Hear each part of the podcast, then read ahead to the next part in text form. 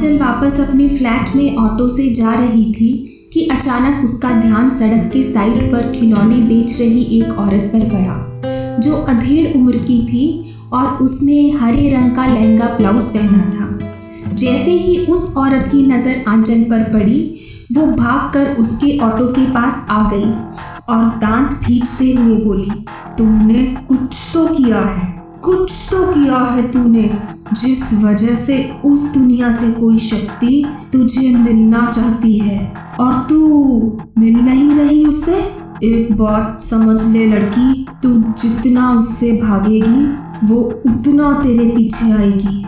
इससे अच्छा है कि तू चुपचाप उसकी बात सुन, उसे महसूस कर।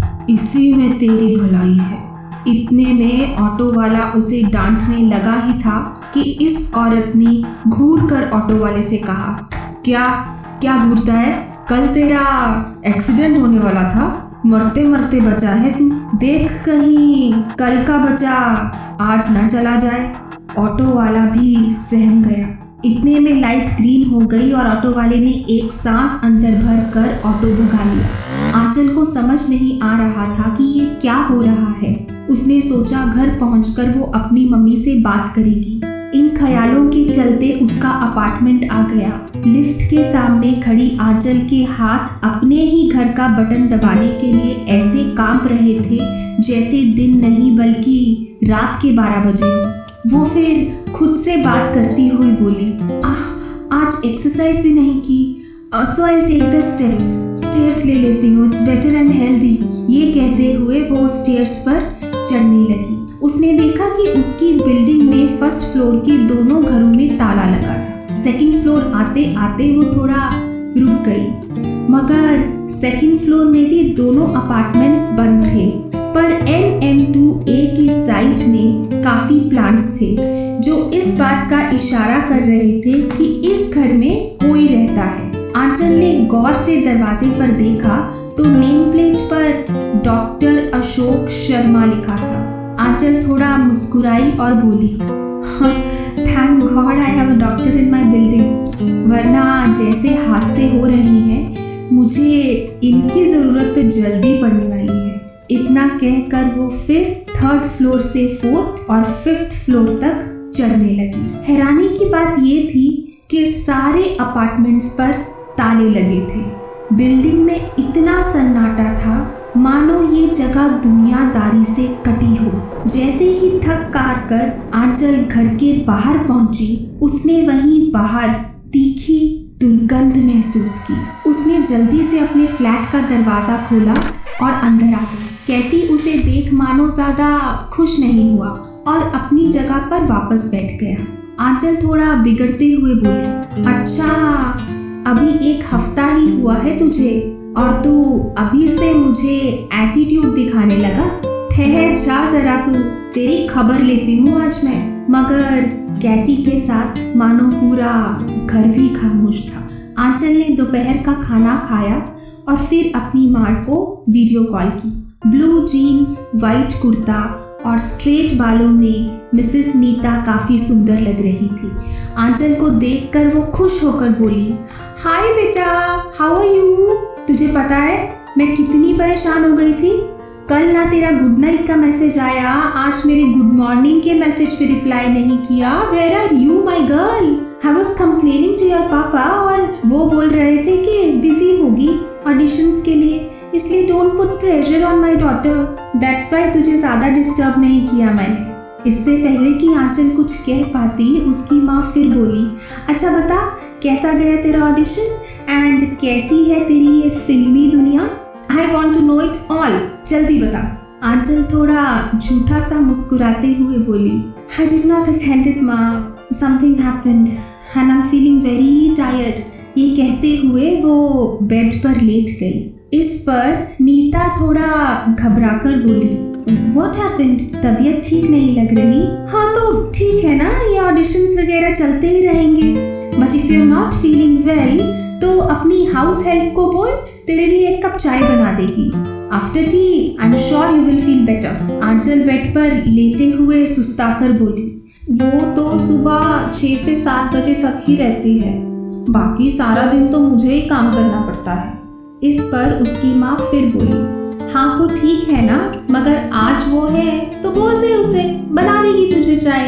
आंचल आँखों को मलते हुए बोली, नहीं ममा कोई नहीं है, चली गई है वो। इस पर उसकी माँ ने हँसते हुए कहा, शायद तो नींद में है, इसीलिए तुझे दिख नहीं रही।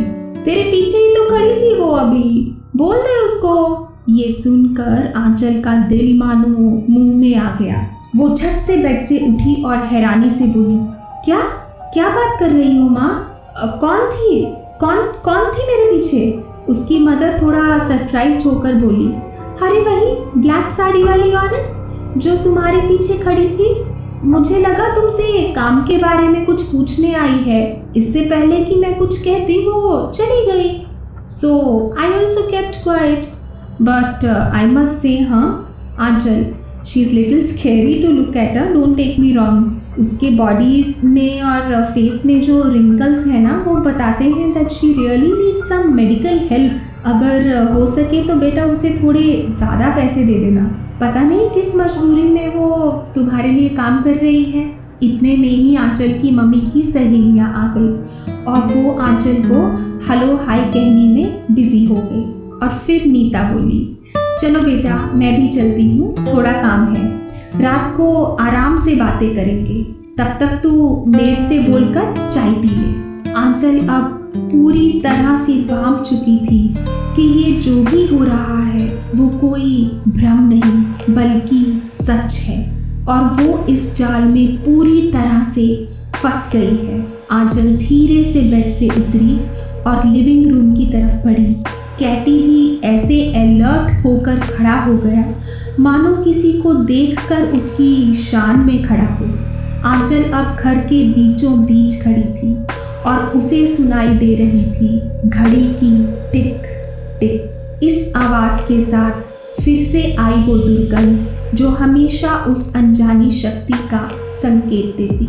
मगर इस बार वो दुर्गंध पूरे घर में ऐसे फैल गई, जैसे किसी ने जानबूझकर उसे छिड़का हो। आंचल को सांस लेने में मुश्किल हो रही थी तो वो ज़ोर ज़ोर से हाफने लगी। इतने में आंचल को एहसास हुआ कि काले रंग का कपड़ा उसके बगल में लहरा रहा है। आंचल ने झट से आँखें बंद कर ली। वो भागना चाहती थी, मगर मानो उसका शरीर पत्थर हो गया। और कोई अनजानी शक्ति उस पर सौ किलो का वज़न डालकर सवार हो गई। वो घसीटते हुए ज़ोर से लिविंग रूम की दीवार पर जा बची, मगर उसने अपनी आँखें बंद ही रखी। अब काली साड़ी से सड़े गले वो पैर आंचल की तरफ़ बढ़ने लगे और उसके सामने आकर रुके। सब खामोश हो गया। आंचल को गर्दन में एक कसाव महसूस हुआ। जैसे किसी के गीले हाथों ने उसकी गर्दन पकड़ ली हो और वो औरत उसे सूंघने लगी। एक गहरा सन्नाटा पसर गया और फिर अचानक एक ऐसी आंधी आई जिससे घर के पर्दे, पंखे और दरवाजे हिलने लगे। अब वो हाथ आंचल के चेहरे पर और उसमें से आ रही थी वही सड़े गले मांस की बू आंचल ने आँखें बंद ही रखी और एक पल में घर का दरवाज़ा खुला। आंचल का शरीर हवा में दो फुट ऊपर उठ गया और वो ऐसे उड़ी, मानो इंसान नहीं, कोई पंछी हो। इससे पहले कि वो कुछ समझ पाती, एक झटके से ज़मीन पर गिरी।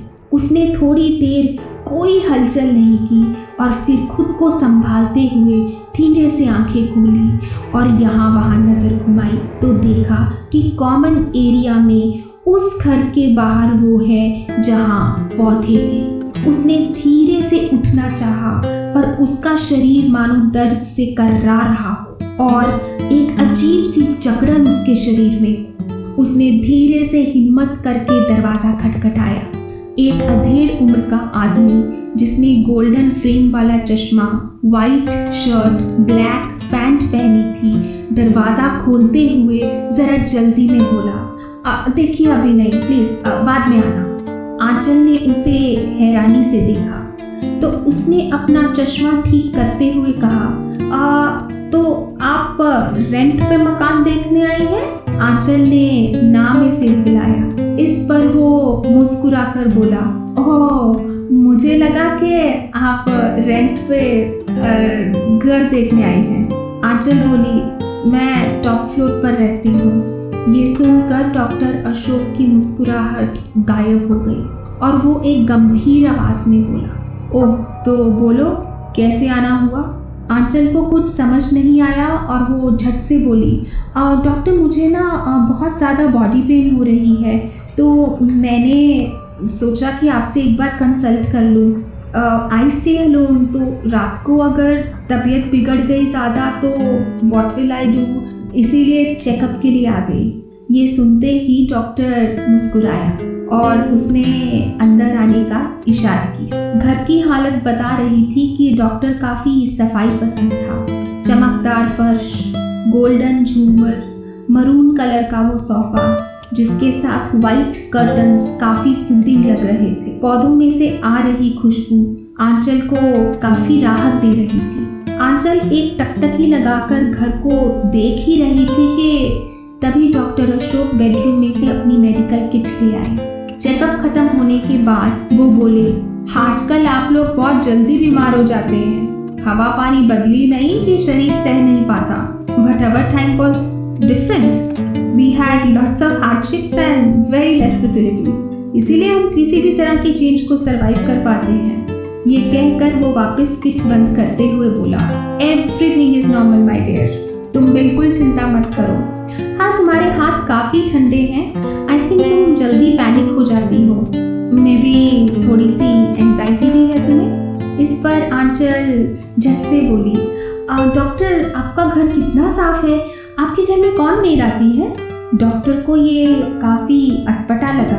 वो गौर से आंचल को देखकर बोला, मेरे घर में कोई मेड नहीं आती। मैं अपना काम खुद करने में बिलीव करता हूँ। It's my house so it's my responsibility चीज़ें जितनी कम हो, ज़िंदगी और घर उतना ही साफ़ रहता है। ये कहकर वो फिर मुस्कुराया और उसने कुटिलता से कहा, शायद इफ़ आई नॉट रॉन्ग तुम्हारे घर में मेड आती है। करे? आंचल थोड़ा सहम गई। उसने बात को संभालते हुए बोला हाँ आती तो है पर इतना अच्छा काम नहीं करती। इस पर डॉक्टर थोड़ा मज़ाक के अंदाज में बोला अच्छा तो एक काम करते हैं। तुम मेरे पेशेंट्स देख दो, मैं तुम्हारे घर का काम कर दिया करूँगा। ये कहकर दोनों हंसने लगे। तभी किचन से कुकर की सीटी बजी और अशोक किचन की तरफ़ बढ़ते हुए बोला you are absolutely fine my dear nothing at all जाकर थोड़ा आराम करो। अशोक ने घर का दरवाज़ा खोलते हुए कहा, okay then see you some other time and don't worry जैसे ही आंचल घर से बाहर जाने लगी, उसे फिर वही दुर्गंध महसूस हुई। उसने थोड़ा खांस कर पूछा, क्या है ये वियर्ड सी स्मेल मगर अशोक को एकदम नॉर्मल देखकर वो हैरानी से बोली, कितनी अजीब सी स्मेल है ये? इतने में लिफ्ट रुकी और उससे बाहर आया मदन जिसके हाथों में मेडिसिन का एक बड़ा सा बॉक्स था। उसने आंचल को देखा और फिर डॉक्टर से बोला डॉक्टर साहब, आपकी दवाइयाँ इस पर डॉक्टर ने घर की तरफ़ इशारा किया और मदन दवाइयाँ घर रख कर चला गया। डॉक्टर ने एक गंभीर आवाज़ में कहा, मैं एक डॉक्टर हूँ। अलग अलग मेडिसिन रखनी पड़ती हैं। शायद इसीलिए स्मेल से इम्यून हो गया हूँ। आंचल ने बस हाँ में सिर हिलाया। और जाकर लिफ्ट में खड़ी हो गई। जैसे ही डॉक्टर ने उसे टेक केयर कहा, उसने वही काला साया डॉक्टर पर मंडराते देखा।